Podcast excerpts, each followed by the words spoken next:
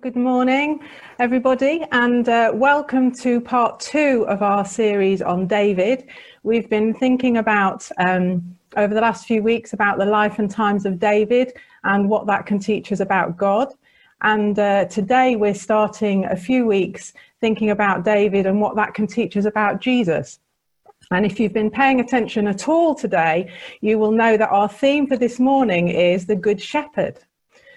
So when I was preparing, thinking about preparing for this talk, I thought actually, in order for us to understand what Jesus meant when he said, I'm the good shepherd, uh, we really need to have a fuller understanding of what life was like for a Middle Eastern shepherd in biblical times and even today. So, um, when we read about David, um, we've already heard um, from Lottie and Jake that David was a shepherd. And uh, before he was anointed as king, he was a shepherd, and then he went back to being a shepherd um, before he actually became king. And it was out of that experience that he wrote, uh, The Lord is my shepherd, the 23rd Psalm. Uh, and then uh, Jesus said that he is the good shepherd. And uh, his followers, the people who were listening to him in his day, would have known totally what he meant um, and what was involved with being a shepherd. And it was very different to our Western view of being a shepherd. So today I'm going to take you on a little journey. I want you to use your imaginations, and um, I'm going to take us on a journey of um, a typical day in the life of a Middle Eastern shepherd. And this was a day that David would have experienced many, many times. And uh, so I'm going to link that with his um, writings from the 23rd Psalm. And then I'm going to link that with Jesus' claims and the things that Jesus does for us today. So I want you to just imagine that um, we're in um, Israel or the Lebanon. We're in a very um, Middle Eastern country, and the sun is just beginning to come up over the horizon. Dawn is coming, and the sky's turning a lovely pink color, and the shepherd is going to get up, get his things together. He didn't have big rucksacks like we do today, but he could only carry what he could carry with him, take what he could carry with him. And uh, what he did first was he would lead the sheep out of the, she- of the pen. And what he would use for this would be a stick like this, a staff, and uh, it would have a curve on the end. And uh, this is what he would use to lead the sheep out. And it was important that he led the sheep. Um, in Western cultures, we drive the sheep from behind, but in, middle, in the Middle East, they would lead them. And they would lead them by calling them, calling them with their voice. And um, the shepherd knew the sheep really well. He would, you know, Lottie was joking about naming one of them Ginger, but actually, um, the shepherds would name all their sheep um, by their physical characteristics. And he would know them really well. And I, read an account of a Middle Eastern shepherd who said that if he were to be blindfold and um, could only touch the faces of his sheep, he would know which sheep was his and which sheep weren't. So the shepherd knows the sheep really well. He would know um, which ewes belong to which lambs. He would know the, their idiosyncrasies, whether they were a bit stubborn or whether they used to get a bit spooked quickly. Um, and he would know which ones were pregnant, uh, which ones had a few weaknesses. He would know them really well. And um, the sheep would know the shepherd's voice. So they would know who to follow. They would listen and hear his voice and they would follow him. David wrote, didn't he? The Lord is my shepherd. And that my there really speaks of relationship and a personal shepherd who knows his sheep. He's mine, he's my shepherd. Jesus also said, I know my sheep. My sheep know me, just as the Father knows the Son. Just as Jesus knows God, that's how much Jesus knows his sheep and his sheep can know him. Jesus said, The good shepherd calls his own sheep by name and he leads them out.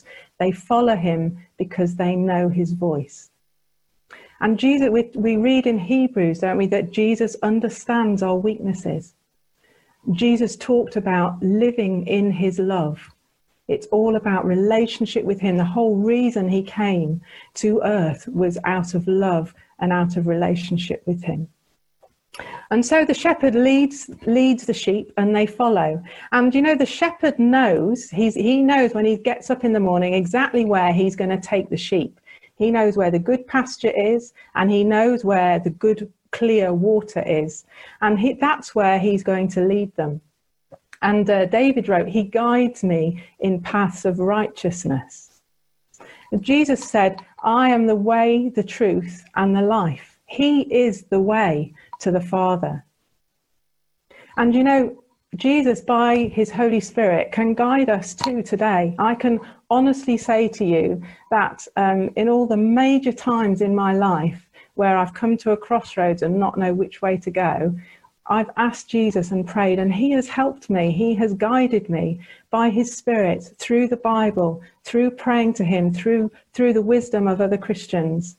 Jesus does guide us today through His Spirit. So the shepherd is going, he's leading his sheep, and he goes up the mountains and he goes down into the valleys. And um, he's going to where the good pasture is and the good water. And what he does is he uses this sometimes to pull down branches so that the sheep can reach them because they're out of reach sometimes. They're right up at the top and he pulls them down so that they get good food. David wrote, I shall not be in want. He makes me lie down in green pastures. He leads me beside quiet waters. And those quiet waters are important because the sheep couldn't drink from fast flowing streams. It had to be from like runoffs from the river because otherwise it wasn't safe for them. So there'd be runoffs from the river, quiet waters, still waters, or pools. Jesus said, I am the bread of life. I am the living water. He who comes to me will never go hungry. He who believes in me will never be thirsty. And Jesus can totally, totally satisfy our innermost needs and desires and yearnings, and He wants to provide for us. So, the, the other thing that um, the, the water would do for the shepherd, they would get a bit bit dusty, a bit dirty as they've been trekking. It's a very dry land in Israel and the Lebanon, and they'd get a bit dirty. Their bottom ends would get a bit pooey, and they'd need a bit. They'd get a bit not very nice. Um, sometimes they might get um, a scratch on their legs, the, the sheep from the thorns. Um, sometimes they would have stones in their feet that had cut them and needed sorting out.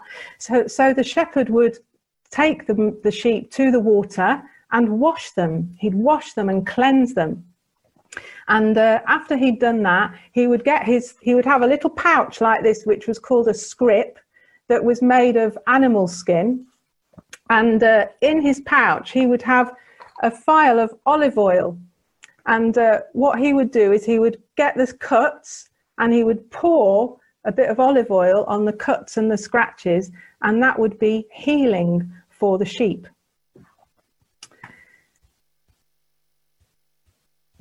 Jesus cleanses us, doesn't he, by his blood? He died so that we could be clean. He died taking the punishment of our sin on his shoulders. So he cleanses us by his blood. We are healed and we are washed whiter than snow. Um, uh, in in the in Hebrews it says by, sorry Peter it says by his wounds we are healed. So we are made whole through Jesus' death. He cleanses us and washes us and he also heals us. And you know when Jesus was alive he did loads of physical healings didn't he? He, he healed um, many many people who came to him physically he healed them emotionally and and spiritually and that is again what Jesus wants to do for us today he cleanses us he washes us and He heals us. So the sheep have had a um, nice food, uh, they've had some water, now the sun is coming up, and we're getting to the heat of the day now. It's midday and it's really, really hot. And so all the sheep want to do is to go and find the shade of a tree and lie down under the shade of a tree. And um, the shepherd would get his little scrip out again, and he'd have a little bit of cheese and um, a little bit of bread for his lunch that his mum had packed up for him, David. And um, then what he would do is he would get out his double pipe, a double flute, and it would look a bit like this a double flute. Now we know that David was a musician. He used to play for Saul, didn't he? First music therapist written down. It's great. He used to play for Saul and soothe him when he was troubled, and um, and so he would have learnt his skill on the sheep, and so he would have played this something like this.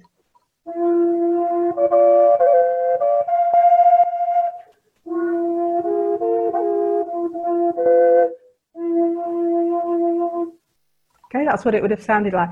And um, when the sheep heard that, you know, they would know it would be soothing for them. And uh, David wrote, He restores my soul.